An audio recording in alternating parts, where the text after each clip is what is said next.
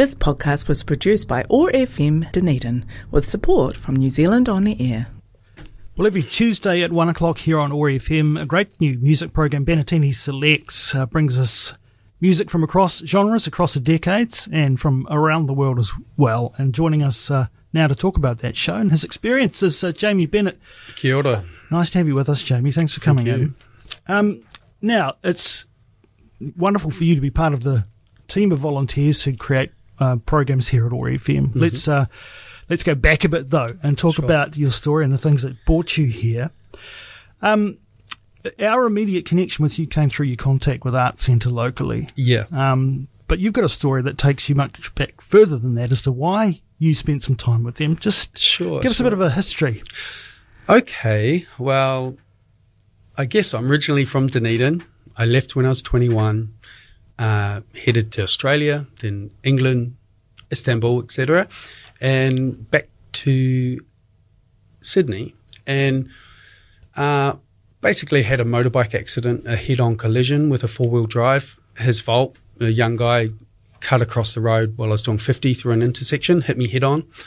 Um, that led to being in a coma on my first Father's Day in a coma um, for I don't know a week or nine days or something, um, and basically suffered um, traumatic brain injury, uh, fractured my skull, um, actually missing a bit of my, bit of my brain now, smell, lost smell, taste, um, fractured. Do you want the injuries? it's fractured my spine, my legs, tendons snapped, all kinds of stuff, shattered my wrists. Um, and I was a musician, so it was a bit, you know, I just bought a piano right before the accident and uh, couldn't play guitar or anything. I had to learn to walk again, all that kind of stuff. How long ago was that, Jamie? That was uh, September 2016, so Right. good six years ago.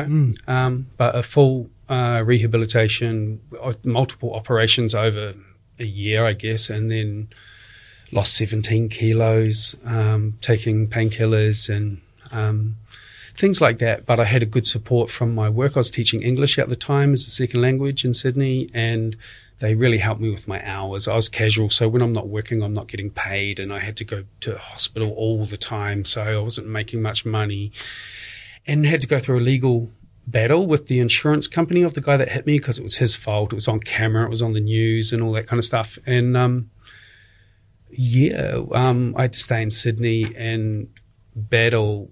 Not really battle, but see multiple doctors through insurance companies, the government ones that are neutral, and my lawyers' doctors, and it was um, quite a quite a battle. Huge. What did life look like before the accident for you? Wow, very happy. I just had a kid. I was on top of the world. Just moved to a, a, a great new big house and decked it out with guitars and pianos and backed onto a golf course. I loved golf. Everything was pretty good, but we were planning to move back to New Zealand before my daughter turned five, Frida.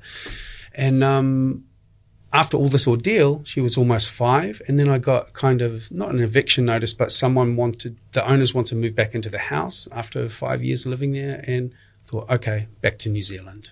And that's what brought me here. Music, therefore, always been a very important part of your life. Kinda. I got given a guitar when I was 12 and it was lying around for a couple of years. And then I just picked it up with some dudes from KV. We were into Guns N' Roses and Metallica and all that, which I'm not now. But, uh, you know, and just it was lying around. And then I guess, um, tried to form a couple of bands early on, but I couldn't afford an amp. I had a guitar, but no amp. And yeah, I eventually got a job at the Empire, and there was heaps of cool bands in there. So I got to see the end of all the good Flying Nuns, and just before the Empire Hotel shut down, and um, that really got me into Flying Nun. And then, so while I was away traveling Istanbul, UK, and living there for a couple of years in each country, I collected records, but I didn't have a record player either. So I just kept collecting and collecting because I thought they were quite cheap. And then I shipped them back to Australia and then lived in Turkey and collected a few more and got some original Kraftwerk ones and stuff like that and great Turkish psychedelic stuff. Shipped it back and then continued teaching. And then all my international students were bringing all kinds of music too, as well. And, um, you know, then I had the accident and yeah, that was very difficult. But when I was out in my very end, I just knew that I'm lucky to be alive, and I'm happy to, you know, I don't know, have not have nothing, but I had pretty much nothing by by the end of it. Well, musician's life is not an easy one anyway, is yeah, it? no, no. And you were teaching what guitar, piano? What were you teaching? No, English as Oh, a second English, language. right, okay, yeah. Um, I've never taught guitar or anything, but I, I didn't play. I've never played seriously, really, just Mm. a bedroom guitarist. I played a couple of every Tuesday in London, Chelsea, somewhere, um, and DJ'd a little bit in Istanbul every week or two. Um, uh, but no, just love listening to it, and that's it. And when I come home, I just play guitar by myself or a couple of friends. So when did you make that transition back to New Zealand from Australia? Um, well, that was actually right before COVID, and um, and it was pure luck. Like I just just had the feeling we have to go now, and we went, and then bought my first house. COVID hit, and then we were stuck in my house. I couldn't go anywhere, but that was okay. We were here in New Zealand. Worst places to be, I suppose. Worst places Jamie. to be, yeah, totally.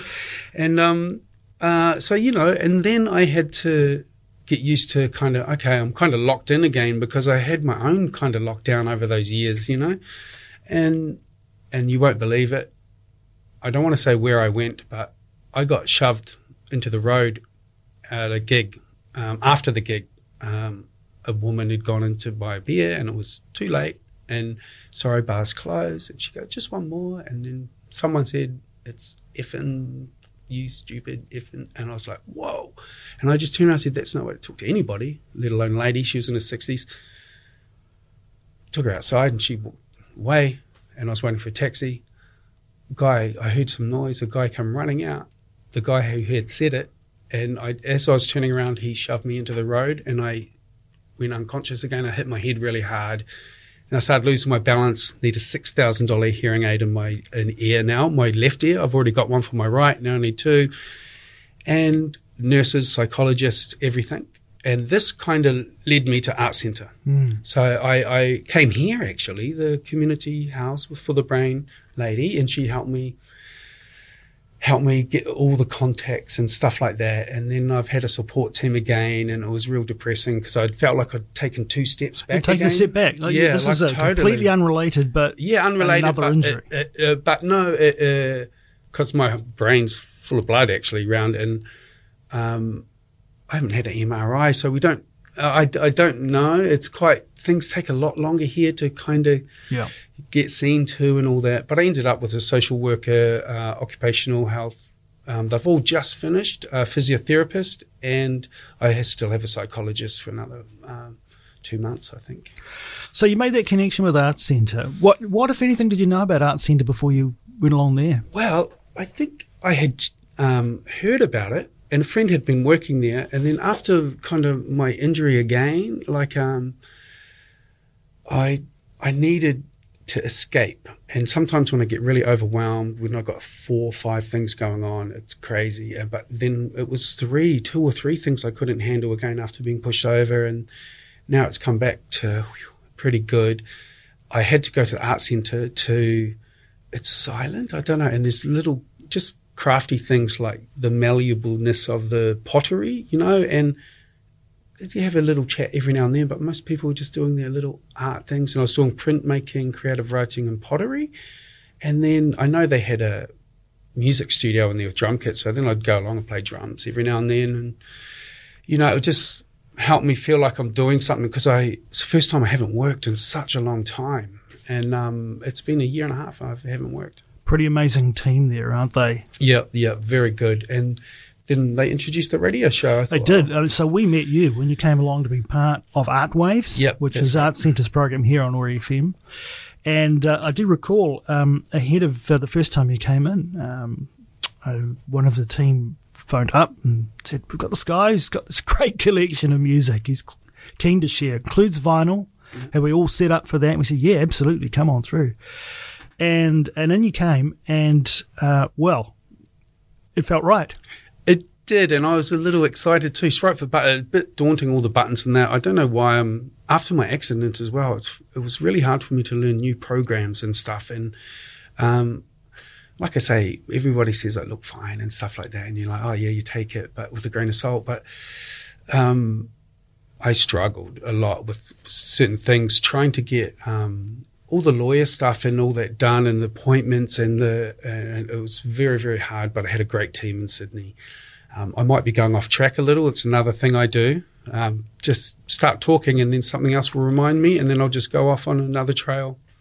Well, we were talking about your experience of, of coming in to, to make a show, and well, initially there wasn't the prospect of of you making your own show. It was just being part of the art centre team. Yeah, yeah, that's right. Uh, that came in. Um, but then an opportunity arose. We had the discussion here about you know whether this might be something that you're interested in, Mm. and what what our listeners might not appreciate is that um, where possible, um, you anyone else who comes in who wants to make a show here uh, can can basically drive the machine. If you can learn how to do it, you can learn to drive the machine, make the program from the ground up. Mm. Initially, what were your thoughts about the prospect of that?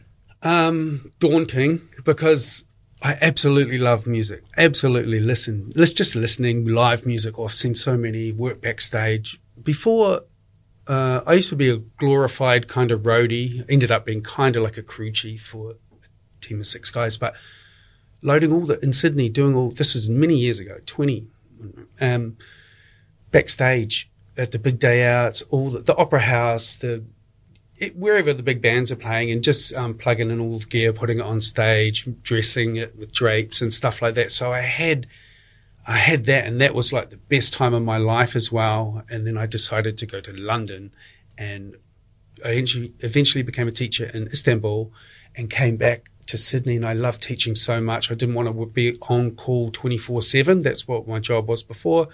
So I've just told myself I'm not going to work Saturdays and Sundays anymore, and I continued to doing teaching, and I loved it. Uh, yeah, You might have learned- gone off then again. Well, no, I mean you lear- you came and you learnt um, you you learnt to, from the from the ground up how to, to drive the machine in the main studio. yeah, I Uh, was daunted by the the guys were always pressing the buttons and saying, "Oh, what track now? What turntable or CD?" And um, I was just fascinated watching and. Whew, there was quite a for me. It felt like a quite a few. I know there's a lot of buttons lighting up and stuff, and the distance from the microphone, and all these tiny little things to remember. And you think you got it. And I drive here in the car, and it's a beautiful day, and I'm feeling real positive. But then you step into a little dark room, and it kind of just changes the atmosphere a little. And then I'm trying to find the all right with the, the the happy thing, and then I just start to clam up a little bit sometimes. Jamie happens to the best of us, I can tell you. Um, so you know it's amazing that you, you've you, now when you go and you create your show, it's basically you're in the studio, you're operating it for the hour, you're bringing us music. Uh, I should say too that this is vinyl CDs. It's it's whatever you bring Mainly in. vinyl. I bring vinyl, but Yeah. just as a backup, maybe as a starter or a finisher, a CD. Here's the question that all vinyl lovers get asked: Why vinyl? Um, I don't really know. I guess my parents and auntie they always had vinyl, and then but you know I couldn't afford CDs ever growing up. Really, they were about thirty bucks, and um, I don't know, maybe the aesthetic, but um, I did get into a bit of playing with another guy, Lucero from Nelson. Um, we did a cafe in Sydney, kind of sampling our own drum beats and bass lines or whatever, and I might play some guitar over top of records or computer beats, and but we'd mix vinyl too, but it was always like a downbeat electronic cafe kind of groove thing, and then so I thought instead of buying a CD, buy a record. It's a physical thing, isn't it? Yeah, yeah. And you also get the MP3s today with a lot of records, not all Yeah. of them, but you got digital, you can download it so as well. So when it came to shaping your own program here on OAR FM, Mm. what were your thoughts about what you wanted to bring for listeners? Well, um, that's a good question because I thought, well, I've only got an hour, that, and um, I thought, well, I could do two genres. You know, maybe go blues into um, something else. You know, bl- maybe blues and then kind of into rock or an electronic-y kind of thing into rock or something like that. Because I've got so many different genres, but only one hour. Then I thought, well, typical radio station plays, you know. Um, a mix of different songs. And I thought, well, I'll just stay with that for the hour. You know, it might be reggae, it could be rock, and then blues, and then jazz or something, and then instrumental I, or classical. I don't know. Um, so I think I'm going to stick with that one for now until I get more hours, maybe. I'm loving the show. Um, Oh, thanks. Like you say, I think I, th- I think the, the where you take it is, um, you know, it's really enjoyable from a listener's experience. You've Mm. got some great uh, tracks, and of course, one of the great things here is that no one expects you to play the the single cuts. You're able to go deep on albums and, Yep. and p- pick out tracks that people perhaps haven't heard, Yeah. things that you like, artists that you enjoy, perhaps a few Mm. discoveries for yourself as well.